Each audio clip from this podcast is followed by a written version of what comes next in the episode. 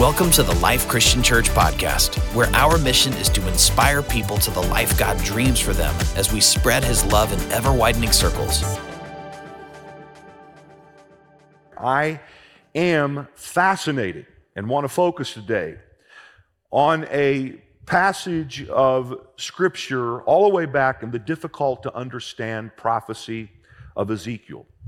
It's approximately 586 BC, and Ezekiel, who was already in exile, has learned that Jerusalem has fallen to the Babylonians and that all of God's people are either exiled or about to be. They will be, metaphorically at least, in the wilderness, separated from God's dreams for them. But Ezekiel tells them that their exile will only be a temporary dislocation and that even while in exile, they will still be blessed.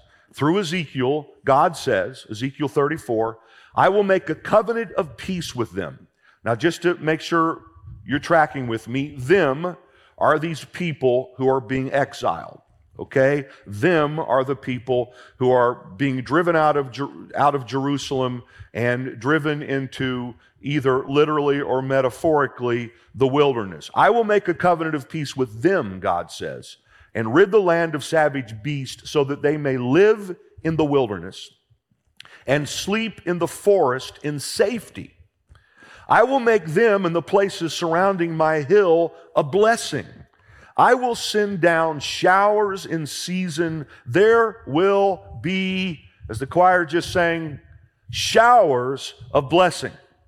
The trees will yield their fruit and the ground will yield its crops. The people will be secure in their land. They will know that I am the Lord when I break the bars of their yoke and rescue them from the hands of those who enslave them.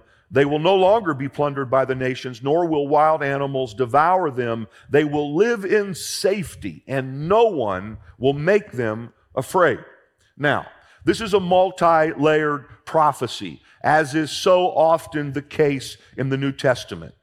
The larger context, the ultimate future fulfillment of this prop- prophecy, has to do with the then future coming of the Messiah who we now know is Jesus, who will make and is making and will finally make everything right with the world. This prophecy also alludes to the fact that the people who were in exile would be delivered from exile and returned back to Jerusalem in a relatively short amount of time, according to Jeremiah's prophecy, and, and now we know, according to history, about 70 years. So there's an ultimate future prophetic reality to this that's fulfilled in Jesus and will finally be fulfilled through what Jesus did at the end of the age. There is an immediate future aspect of this prophecy in that it speaks to these Jews who've been sent out into exile that they're going to be returned back to Jerusalem in a relatively short amount of time, in many of their lifetimes. And then there is an immediate fulfillment of this prophecy, which is to bring comfort to the people who were in the present and very real circumstance of being exiled. The prophet says, even while they were in the wilderness, even before their return to Jerusalem, even before the Messiah comes and makes everything right in the world, even while they're in the wilderness, they would live and be safe and have abundance and rest. God said, even in the wilderness, I will make you and the places surrounding my hill a blessing. There will be showers of blessing. So, over the last several weeks, we've been talking about how much God wants to bless us and bless the world through us. How that the story of the Bible is a story of blessing. Over 500 times in Scripture, this subject is referred to God's intention to bless his people. And it begins in God's very first interaction with humanity in Genesis chapter 1, verse 28, where we're told God bless them. This speaks of the heart of God towards the people he created. Of course, those people rejected the blessing, were exiled from Eden, and then had to fulfill their blessing in the con- find blessing in the context of the wilderness, if you please. But at the end, we find God getting what he wanted in the beginning. The very first chapter of the Bible, Genesis 1, God blessed them. And then came the curse. But in the last chapter of scripture, Revelation chapter 22, we find paradise restored. We find Eden now being the, the ultimate and eternal reality. And we find that the curse has been removed and that only blessing remain. This speaks of God's heart for his people since the very beginning.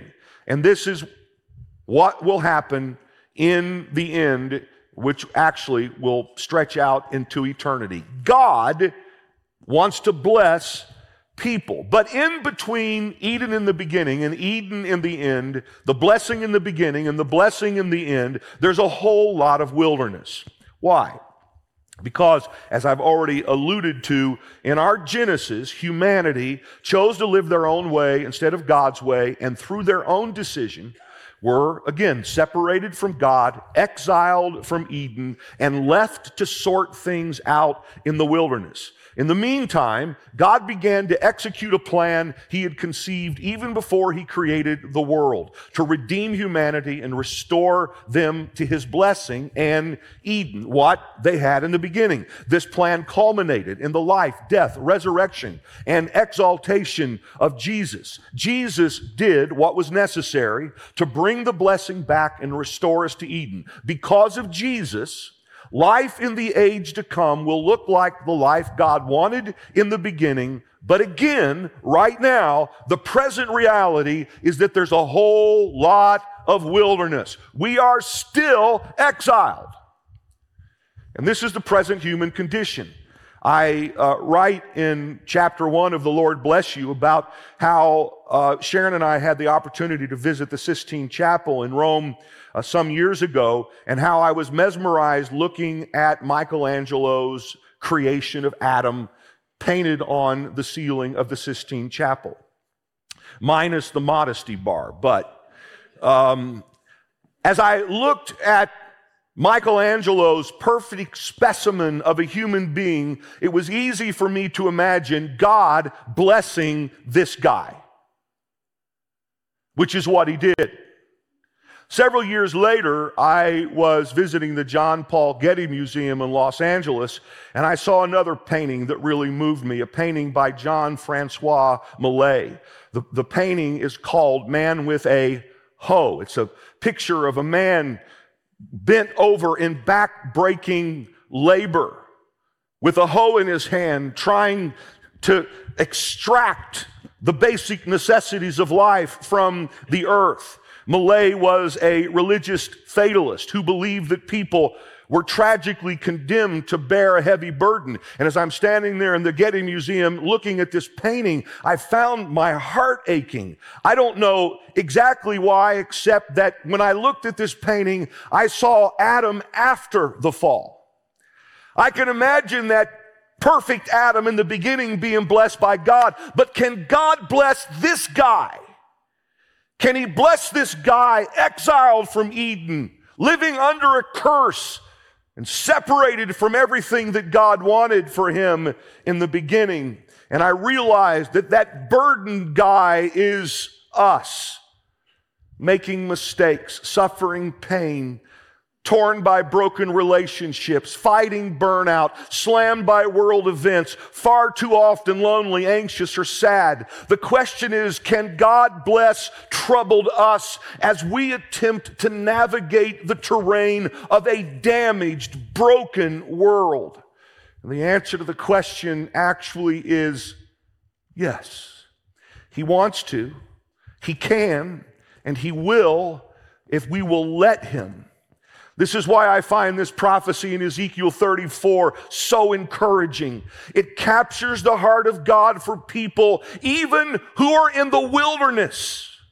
Yes, ultimate redemption is coming. Yes, Eden will be restored in the age to come. But even now, while you're in the wilderness, God says through Ezekiel, I will make a covenant of peace with you. Who?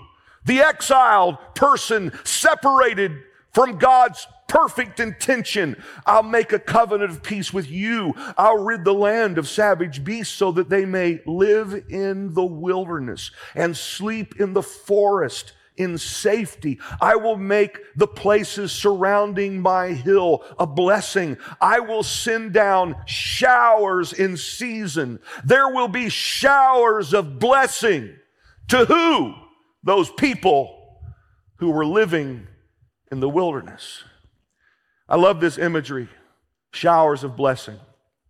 It's like God saying, Wherever you go, I'm going to make it rain blessings. Wherever you are, you're going to be blessed. And whatever place you're in is going to be blessed as well. I'm going to make the garden grow even in the midst of the wilderness. You will taste the future Eden now. There will be showers of blessing. I couldn't help uh, when I was studying this passage to think of the humorous and revealing scene from the movie The Truman Show. It's where Truman realizes that the conditions in his world are being manipulated by some force beyond himself in an attempt to bend his will to theirs. And in this case, in this scene, and many of you will remember it, uh, he, he figures out that someone is making it rain, maybe just making it rain just on him. Remember this?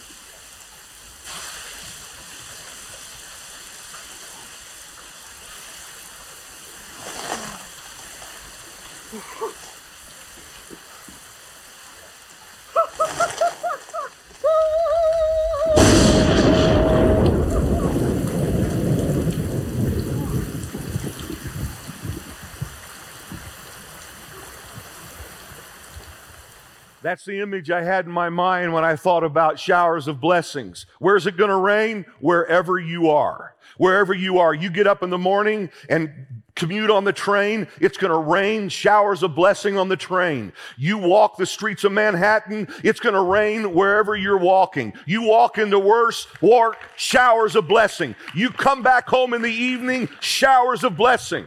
Where's it going to rain? Wherever you are. Even in the middle of a broken world, you, through your faith in Jesus, have made a covenant of peace with God, and you will experience showers of blessing. God wants to make it rain in your life. So let's talk about three things to close this series. Three things to remember in order to keep the showers falling. Three things to remember in order to keep the showers falling. And I just, I warn you, I apologize. I'm, I'm a little, I'm fired up today, I guess. And when I get fired up, I find myself yelling, and I'm, I'm yelling because I'm happy. I may look intense, but I feel it so strongly. I want you to feel it so strongly. All right, so having said that, I'm going to try to settle down just a little. Somebody brought a guest, I'm sure, thinking, I wish Pastor Terry would be dignified today. Well, good luck with that, but I'll try. Here's the first thing to remember remember that everything in history and in your life is moving toward Eden. This is a really big idea, guys. It's a big idea because it's a biblical idea. Everything in history, consequently, Everything in your life is moving toward Eden. I want to come back to a point we focused on early in this series and already again today. I'm going to repeat myself. God's story with humanity began in the Garden of Eden. In Eden, conditions were perfect. Human beings lived under God's blessing. This blessing showed up in a relationship with God so harmonious that they walked with Him in the garden every day. This blessing showed up in their relationships. They were fully transparent with one another and felt no shame. This blessing showed up in their work. They worked and cared for the garden, but they worked so joyfully and pur- purposefully in partnership with God, they did not even sweat. This blessing showed up in their health. They were not sick or in pain. This blessing showed up in their resources. They had everything they needed and more. This is how things were in the beginning, and this is how things will be in the end. Even though humanity's choice caused us to be exiled from the garden into the wilderness, everything in history is moving us back to Eden. Everything. Jesus came to bring the garden back. You remember that scene uh, in the Gospels where, uh, particularly, I believe this is the Gospel of John, where Mary Magdalene uh, has gone to the garden to find Jesus and she discovers the tomb is empty and she turns around and she sees someone. She believes it's the gardener, but it's actually Jesus. And the way most people talk about that is that she was mistaken. She mistaked Jesus uh, she mistaked the, uh, uh, uh, she, she, thought it was the gardener. It actually was Jesus. But in fact, that wasn't a mistake. That God's showing us something in that imagery there. He was the gardener. He wasn't the gardener in that garden, but he was the gardener who created Eden. And he's the garden who, through the work of the gospel, is bringing Eden back again. It's fascinating to note how much this restoration of Eden is referred to throughout scripture, particularly in Old Testament prophecy. But you find, you find uh, allusions to it, hints of it, explicit things said about it, all through scripture. Everything is about bringing back what God wanted in the beginning. Consider, and there, there are many ways we get at this, but let's get at it like this, just so I can kind of maybe uh, paint a little bit of a word picture for you. Consider just the physicality of Eden. Scripture indicates that Eden was situated on a mountain, that the four great rivers which watered the earth derived from one source, unending source of water in Eden. In Eden, we're told explicitly that every beautiful tree grew and every tree that was good for food. In Eden, the animals were not wild, and Adam was able to name each one of them. And though a lot could be said about the physicality of that place, I'm always struck by the intimation in Scripture that the ground of the garden was littered with precious minerals, sparkling gems, colorful jewels. The prophet Ezekiel refers to those walking in Eden as walking among the fiery stones. Now, our knowledge of this is limited, but I like to imagine that Adam and Eve had to watch from keeping, to keep from stubbing their toe on, a, on mother lodes of gold jutting up from the ground. And why not? See, that was Eden. In Eden, things that are so hard to attain now were easily obtainable then. You didn't have to go mining for gold. The gold was everywhere. And by the way, in that great garden city that closes uh, scripture and that ushers in the new age. It appears we're actually going to walk on streets of gold. God will have, in the end, what he wanted in the beginning. Eden was a beautiful, colorful place, imbued with God's glory. So, the prophet Isaiah connects some dots around this in, in some of his prophecies, the glorious prophecies in, in, in Isaiah. He prophesied what would happen when the Messiah came. And when he did, he frequently used Edenic language. And why not? The gardener, Jesus Christ, came to bring the garden back. So, for instance, Eden was a garden. Well, Isaiah wrote, the Lord, this is all about what the Messiah would ultimate, this is the ultimate fulfillment of these prophecies, what the Messiah, Jesus, would bring. The Lord will surely comfort Zion and will look with compassion on all her ruins. He will make her deserts like Eden, her wastelands like the garden of the Lord. Joy and gladness will be found in her, thanksgiving and the sound of singing. We're told that Eden was situated on a mountain. Well, Isaiah said in the last days, the mountain of the Lord's temple will be established as the highest of the mountains. It will be exalted above the hills, and all nations will stream to it. Eden, we're told, was the world's source of water. Well, Isaiah said, guess what? Waters will gush forth in the wilderness and streams in the desert. The burning sand will become a pool, the thirsty ground, bubbling springs. In Eden, the animals were not wild. Well, what would you expect things to be like when Eden is restored. Isaiah said, The wolf and the lamb will feed together, and the lion will eat straw like the ox, and dust will be the serpent's food. They will neither harm nor destroy on all my holy mountain, says the Lord.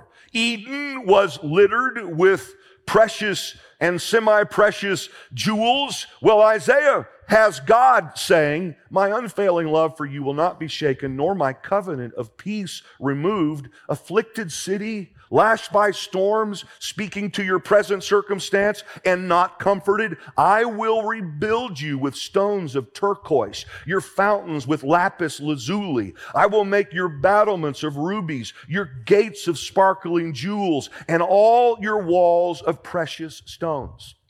I say this to reiterate that what Jesus did through his life, death, resurrection, and exaltation is moving everything toward Eden. And that you should expect that if you have believed in Jesus, that everything in your life is moving toward Eden as well. It's a great biblical word. It's the word regeneration. And we understand from the teachings of Scripture that when we believed in Jesus and were born again, that one way that experience, that reality can be described is as regeneration. When we believe in Jesus and are born again, we are regenerated. And that word regeneration in the original language of the Old Testament is a combination of two words, and those two words are Genesis again. When we believe in Jesus and we come alive to God and all God wants for us, we begin to experience Genesis again. It doesn't mean that everything is like Eden again. It does mean that we are becoming more and more like what God wanted in the beginning, and that we should be experiencing less wilderness and more Eden in our lives. And even in the midst of this crazy world, wherever we are, it's always raining showers of blessing. What would it look like for your life to respect the, to, to, to, reflect the garden of eden more and more. Your relationship with god your relationship with others your health your work life your financial life. I challenge you to look at some of the areas in your life that look too much like wilderness and not enough like eden and to live with an expectation that you're going to experience more eden and less wilderness in your life on the first day of this series, five weeks ago now, after I kind of did the seminal message around all of this, some of which I'm reconnecting us to today at the end of this series intentionally, I uh, invited you to grab a, a, card in a seat back pocket close to you. And on one side of the card, it says wilderness. And on the other side of the card, it said Eden, and I ask you to think about something in your life that looked too much like wilderness and not enough like Eden, and to write the wilderness part on one side, what it would look like if it looked more like Eden on the other side. And then hundreds and hundreds of you brought the cards forward. We had the cross to my left and to your right over here on the stage for those of you who weren't here. And we took those we took those cards and we affixed them to the cross with the wilderness side to the cross and the Eden side outside so that we understood that we're, that Jesus nailed all of the curses to the cross and he brings us blessing in return. Well, this week, thinking about all of this, I went and looked at some of the cards. No one's names are on this. No one knows whose name is related to what card. But here are, are some of the kinds of things I saw. This is what I'm talking about. So this person wrote that wilderness was for them their broken home, and Eden for them was a loving home. This person wrote that the wilderness for them was that they had been diagnosed with cancer. But Eden on the other side was complete healing.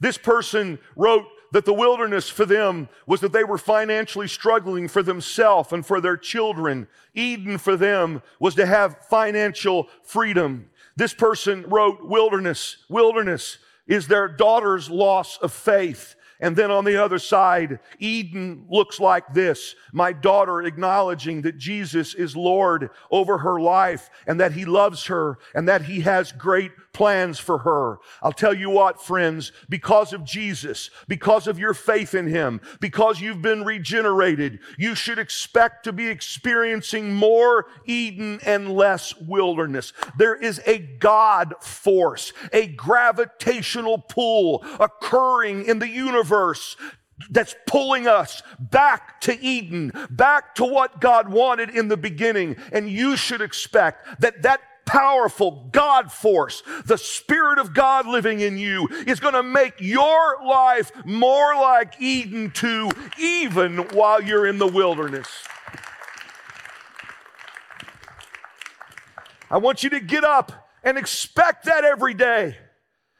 I want you to look at your life and find those things that don't reflect God's good intentions and to be dissatisfied with those things and expect that God wants to bless you. Let me redefine again blessing.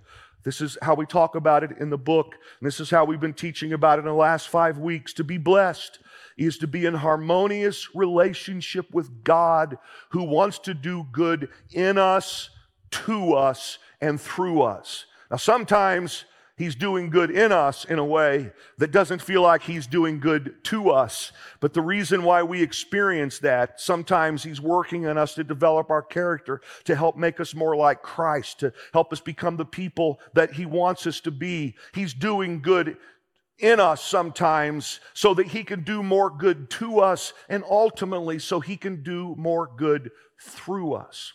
Now, here's the second thing to remember in order to keep the showers falling.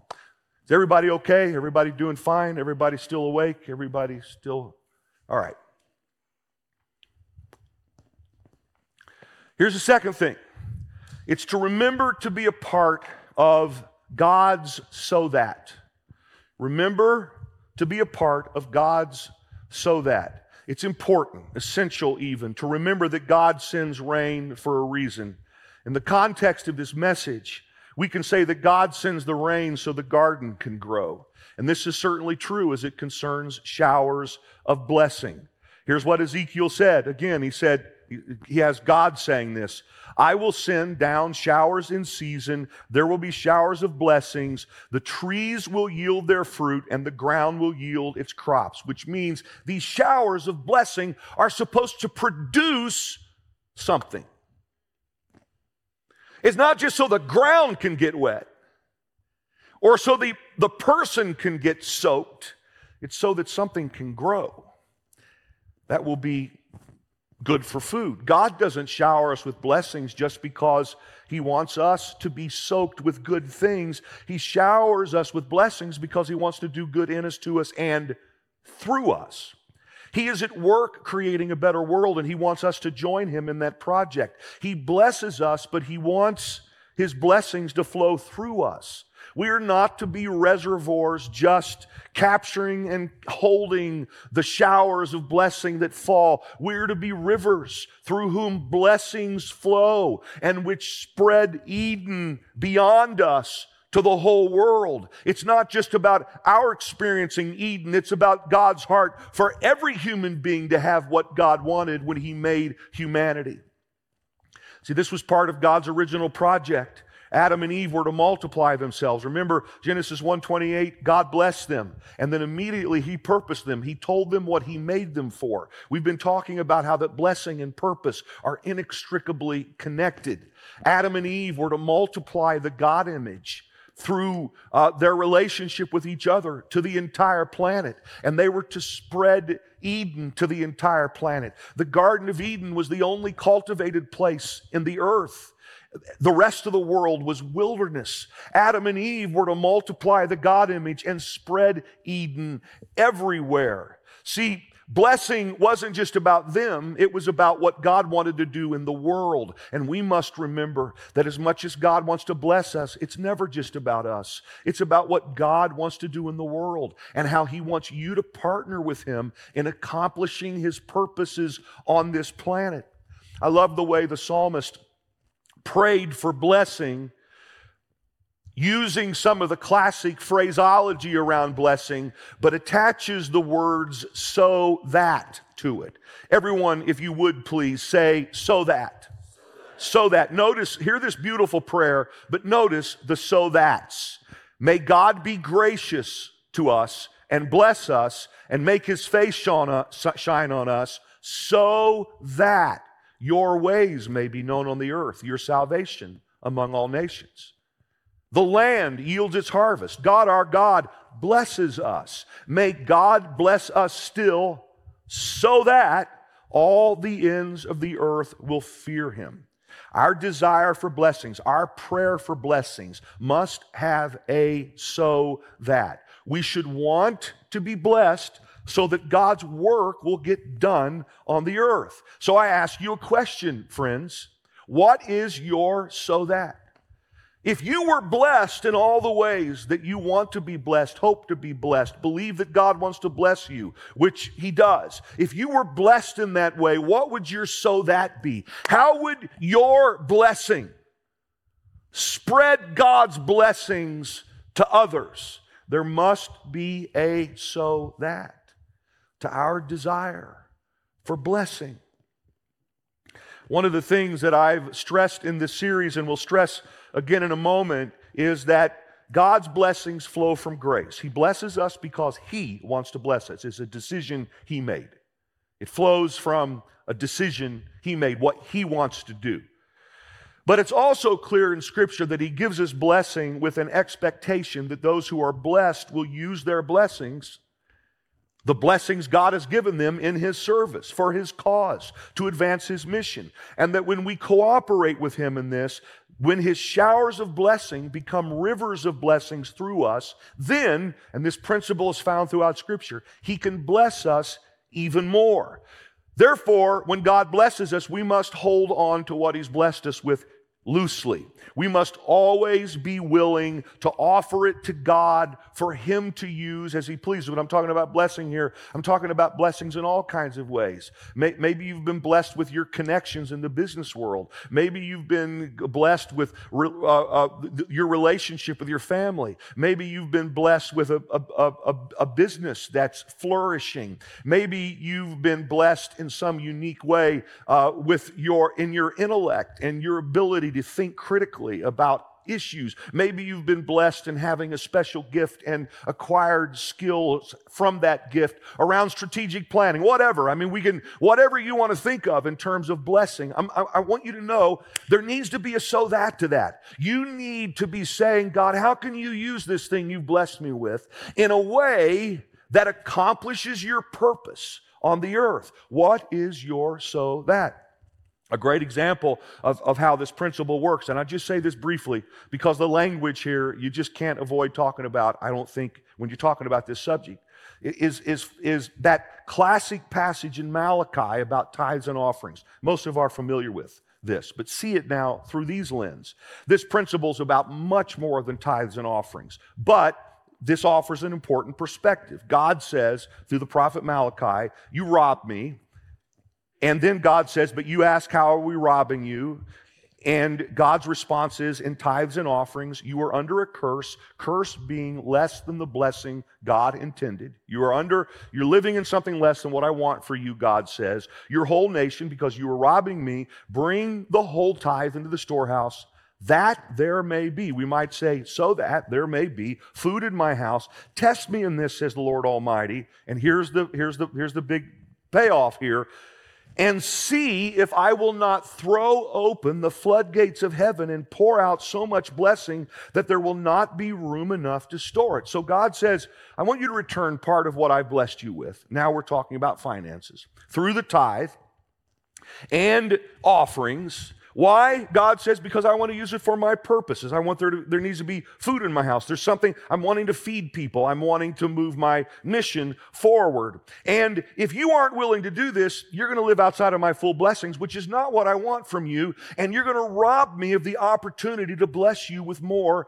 than I've already given you. Because what I really want to do, God says, is I want to open the windows of heaven and pour out so much blessing that you will not even be able to contain it. It will soak you and get everyone around you wet. Now, here's the principle. When you take what you've been given and you offer it back to God, to use for his purposes, then God is, is able to open the windows of heaven and pour out so much on you that you won't even be able to contain it. Showers of blessings. And the more there's this cyclical thing going on in your lives, God blesses you and you say, God blessed me so that I can, and then you cooperate in what that so that is, then God opens the windows of heaven more and and he pours out more blessings. Why? So that, and on it goes.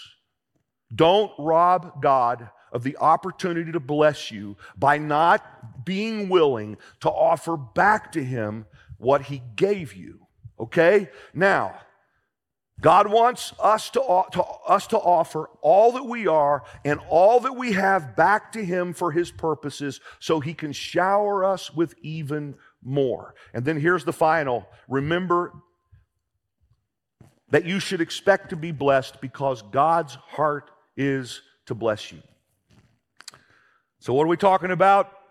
Things we need to remember in order for showers of blessings to fall. And to me, I think this is probably the most important thing. You should expect to be blessed. It's so simple, guys.